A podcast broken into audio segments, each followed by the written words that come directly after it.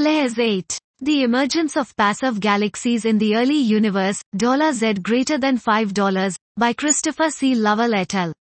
Passive galaxies are ubiquitous in the local universe, and various physical channels have been proposed that lead to this passivity. To date, robust passive galaxy candidates have been detected up to Z is less than or equal to 5, but it is still unknown if they exist at higher redshifts, what their relative abundances are, and what causes them to stop forming stars. We present predictions from the first light and reionization epoch simulations, flares, a series of zoom simulations of a range of overdensities using the Eagle code.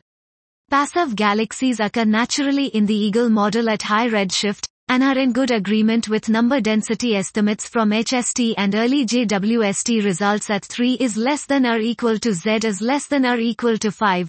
Due to the unique flares approach, we extend these predictions to higher redshifts, finding passive galaxy populations up to Z approximately 8. Feedback from supermassive black holes is the main driver of passivity, leading to reduced gas fractions and star-forming gas reservoirs.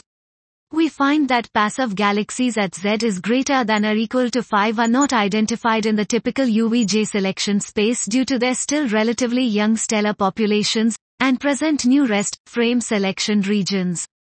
We also present NIRCam and MIRI fluxes, and find that significant numbers of passive galaxies at Z is greater than or equal to 5 should be detectable in upcoming wide surveys with JWST.